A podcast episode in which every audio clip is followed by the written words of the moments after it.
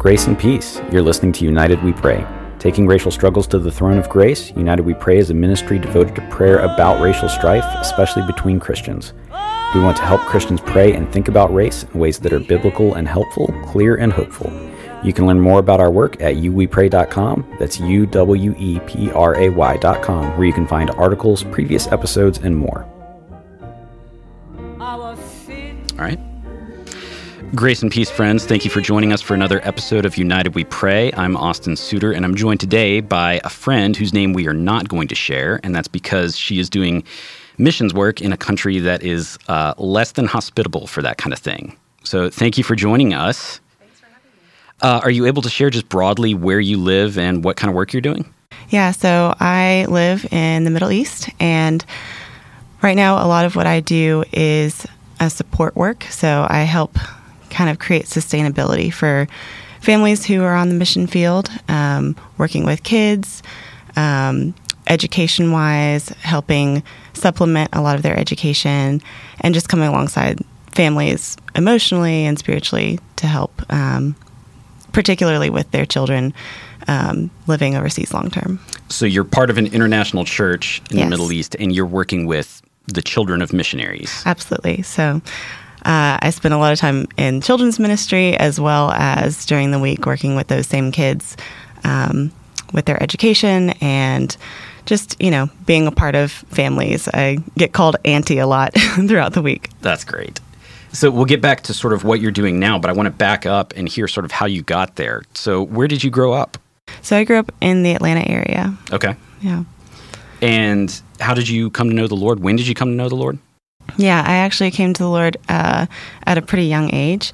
Um, grew up in the church and just heard the Bible faithfully taught um, from as far back as I can remember. And I think it was about seven or eight when the Lord called me to Himself, and I repented and believed the gospel. So, I love that. I, I, yeah, I love that kind of testimony. Want that for my kids, obviously. At what point did you know you wanted to do missions work? Um, that was a little bit longer of a road. Sure. Uh, it was a very slow, kind of uh, gradual thing. So I grew up in a church that really valued mission work and a lot of. Um, there was a lot of that kind of in the air, yeah. uh, so to speak. I remember being a kid and having these big conferences where the church would bring in all these missionaries from around the world and they would set up booths. And i remember being little and kind of running around from booth to booth and seeing different countries and the people who lived there and the kind of work that was happening and um, being really excited by that.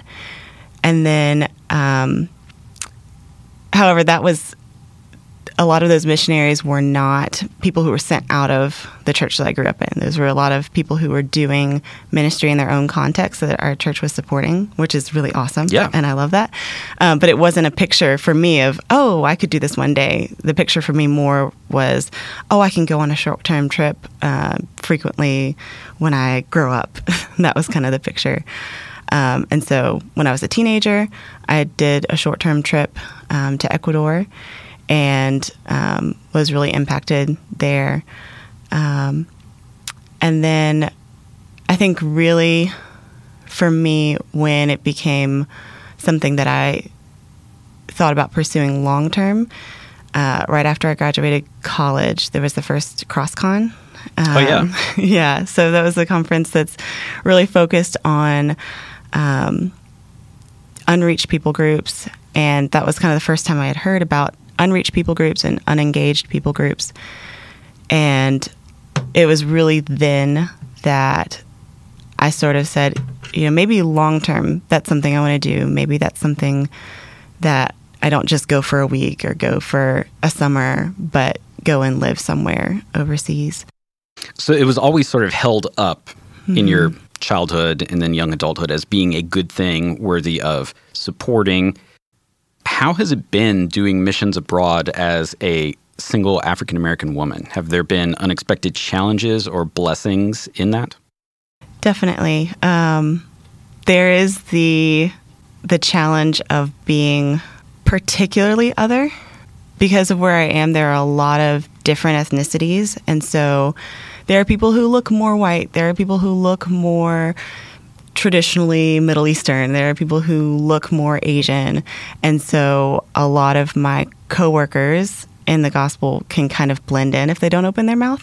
um, but I can't do that. And so, you know, I walk outside of my door and I'm being stared at most of the time. And so that can come with uh, a level of loneliness, that can come with a level of feeling objectified, um, and that can be really frustrating.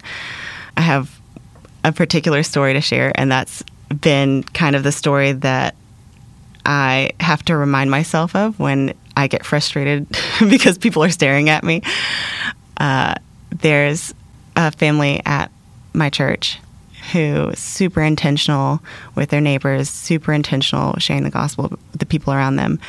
And they were pretty new on the field, and we lived really close by. We were really close friends. They started this really deep relationship with their neighbors. And this one woman in particular started reading the Bible with them. And over the course of a few years, she was reading through the Gospels and reading through the epistles. And it was a long journey for her. She has a job where she can kind of see the worst of humanity. And so there was one day she was coming home from work and I was going over to my friend's house to like let in the housekeeper, or water some plants, things like that. And as I'm leaving, this woman is coming inside and from my perspective, I'm walking out. She sees me and stops and kind of runs up to me and says, You're my rainbow. and I have no idea what she's talking about. But she had just experienced a really, really hard night of seeing a lot of the worst in humanity. And she had been reading the Bible and she was really intrigued by Jesus and she wanted to know more. And she was curious, but she got to this point where she said, You know, God, I want to believe in you, but I can't believe that you would allow things like this to happen. And so she prayed, God, if you're real, I need you to show me a sign. And I need to be obvious and different and not something that I'm going to miss. And right at that moment, she looked up and saw me. And to her, that was her sign. wow. I was so different. And so she knew I was a believer. And so to her, that was her clear sign from God that He existed and He saw her. And so, you know, being highly visible has its benefits sure. and it has its, you know, um, difficulties.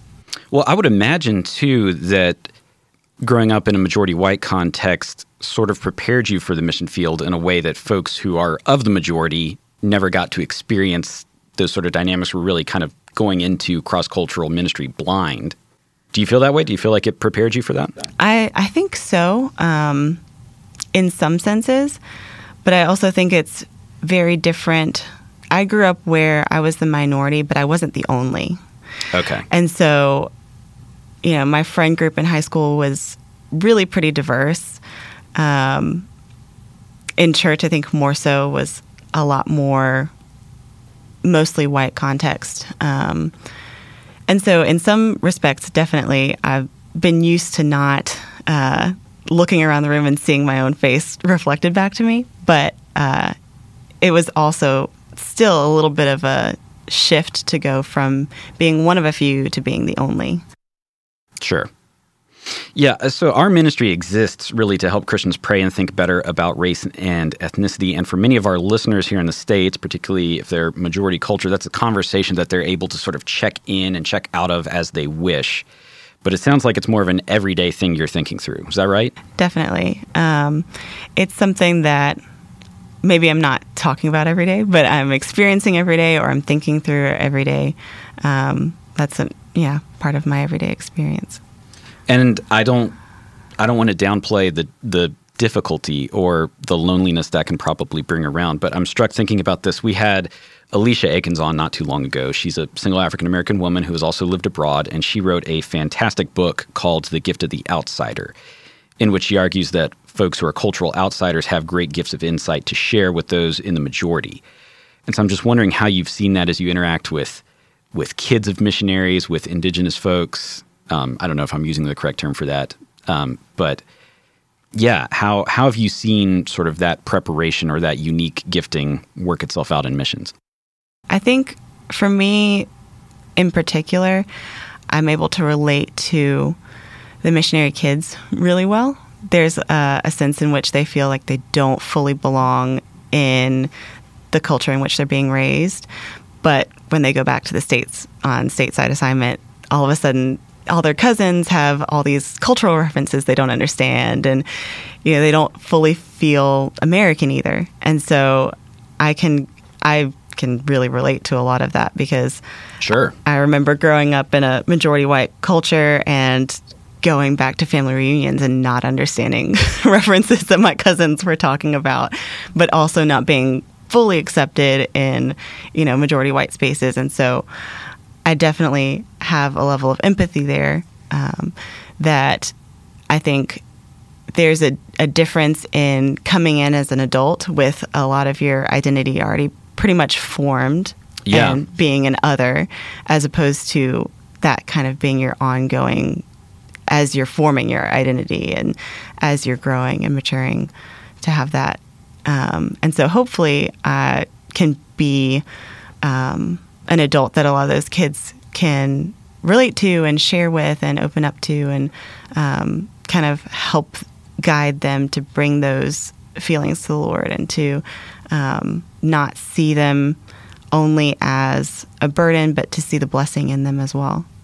Yeah, that's great. I, I love hearing about this ministry. I was a missionary kid in Asia um, from age six to nine, and I can relate with a lot of that sort of the the things you hear about from third culture kids is not really feeling like you fit in in either context. And so I'm grateful you're building those bridges for for them. I think it's a fantastic ministry. You mentioned earlier though some of the discouragement or loneliness that you've experienced on the field. Um, how do you handle that? It depends on the season I've Sure. been in. there have been seasons where I haven't handled it particularly well. Um, but there have been a lot of, I'm really thankful for the church that I'm a part of. Um, my teammate that I came overseas with um, has been a really great listening ear. Um, I'm just really thankful for her and for the way that she wants to be in that with me and uh, laments with me and is just a really good friend in that. Um, been thankful for a pastor who is really um, aware and sensitive and um, but also good at kind of admonishing and saying like let's not stay here and let's you know um, yeah he's just very pastoral in being aware of difficulties but also wanting to move towards how do we bring this to the lord in faith and um, i'm actually reading elisabeth elliot's the path of loneliness yeah. right now and it's been really good to kind of dwell on how do i take loneliness and discouragement as a gift from the Lord and as an offering to the Lord. Um, and so I'm hopefully moving in that Yeah. direction and, and can, you know, I've definitely had seasons where I've just brought it to the Lord and said, I don't know what to do with this, but here it is. Yeah. What are some other ways that I mean? You mentioned bringing it to the Lord. What? How does how does prayer work in the life of a missionary like that? It's everything. Yeah. you know, without prayer, it's yeah. There's I think it's probably the most important thing that we do. Um, I remember the very first time I went to the city where I live now, and there's a difficulty in those first few years, or even just first few months, where you don't have enough language to really build relationships. You, but there's a power in prayer. You know people's names, and you could be the person who's praying for them that nobody else is. There's just definitely an importance to prayer. It's where I think a lot of the work starts. And yeah. So, for folks listening at home, I, I want to close with a couple questions about them or for them. Do you have any particular encouragement for someone who understands the importance of mission, thinks it's it's a worthwhile endeavor, but maybe can't see themselves as a missionary? Yeah, I think ultimately we're all called to mission. Um, it's just a matter of where we are, and yeah. so if you don't see yourself as a missionary, what is it that you're doing right now where you're making disciples? How are you um, sharing the gospel with the people around you, whether that's in your family or at your work or in your community?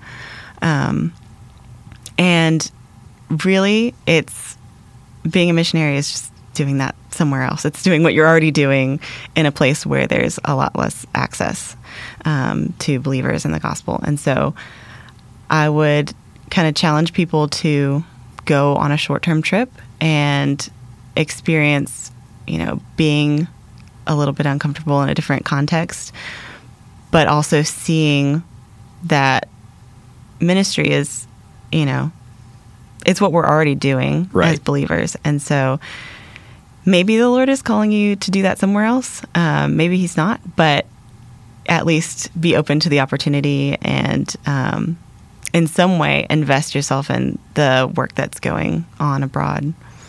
Yeah, so you mentioned short term trips. Are there other ways that folks at home can support or pray for missionaries on the field? Absolutely. So there's obviously there's giving uh, financially, praying. You know, get on some newsletters and pray through the things that you know missionaries are experiencing, things that they are praying for. Come alongside them in that. I have a really amazing group of friends um, here in the states who pray for me on a regular basis and they check in with me on a regular basis and they hear a lot more updates than what I'll send out in a newsletter. And they are some of my closest friends because they, even though we don't see each other very often, we're oceans apart, but they are so committed to praying for me. And when I'm in the States, they are my hosts and they are um, the people who kind of come around me and rally around me. And so um, being a part of a group of people like that is another opportunity to, you know, support the work abroad. Sure. Well, thank you so much for joining us. Thank you for sharing a little bit of your your story. It's it's just so encouraging to hear how God has brought you to that place and is continuing to sustain you in it. So keep on. Thanks. Thanks for having me. Uh, why don't we close in prayer for for you and for the work you're doing and for those who are listening? Uh, I can open us if you don't mind closing. Father, thank you for this time. Thank you for um, your work in our lives, for examples, for inspiration, for your guiding hand in putting us all where you want us to be. And so, Lord, I just pray for this work in the Middle East. We pray for believers there to be well supported. Um, pray that they would uh, do a good job of loving each other and um, meeting their needs, bearing each other's burdens. Uh, and pray that you give them success on the field. We pray that they would be a clear gospel witness, that uh, many would come to know you through the work they're doing, um, and that you would just continue to be building your church uh, through this work and other other efforts like it. We pray for uh, believers uh, in the states or in other majority Christian countries um, that we would care about this work, we would prioritize it, we would support it, uh, and then we would pray for it. Um, please give us give us opportunities to um, be a blessing to those who are doing this kind of frontline work. We ask that in Jesus' name. Amen. Father, thank you that you are um, just a picture of unity and diversity, that you are three persons and one God, and that we get to image that in your body as the church, that we get to come together as people from different ethnicities, um, from different backgrounds, from different um, socioeconomic situations, um, and that you are glorified in us as we're unified um, in the gospel. And so thank you for your grace towards us. Um, thank you for saving us and um, bringing us into a community together. Lord, I pray that you would just grow your church, that you would send out more laborers into the field, that you would um, yeah, that there would be a great harvest that is reaped because of um, people who see uh, the goodness of your glory and want other people to experience that, um, want other people to be included in that family. And so um, we do pray that you would continue to grow your church in hard places, that you would continue to grow your church here in the States. Um, and we thank you for the work that you're doing that we don't even know about. Um, we're grateful that you are always working and you're always on the move and that you invite us in on that work. And so we want to um, we want to join you in that work wherever you have us and pray that you would um, give us bold words to speak your gospel, that you would give us hearts that are transformed by love, that we would care deeply about the people that you um, put in our path, that we would love our neighbors well, that we would love you um, above all, and that that would shine through in uh, the way that we treat one another and um, in the way that we share your gospel with others. I pray this in Jesus' name. Amen. Amen. Well, thank you for joining us for this conversation. Thank you for the work you're doing, and we just will continue to pray for you in it. All right, and thanks for listening, everyone. Grace and peace. Thank you for listening to this episode of United We Pray. You can find more information about our work at uwepray.com. That's U W E P R A Y.com. United We Pray is a donor supported ministry, and if you are interested in supporting our work, you can find out more information on the website in prayer.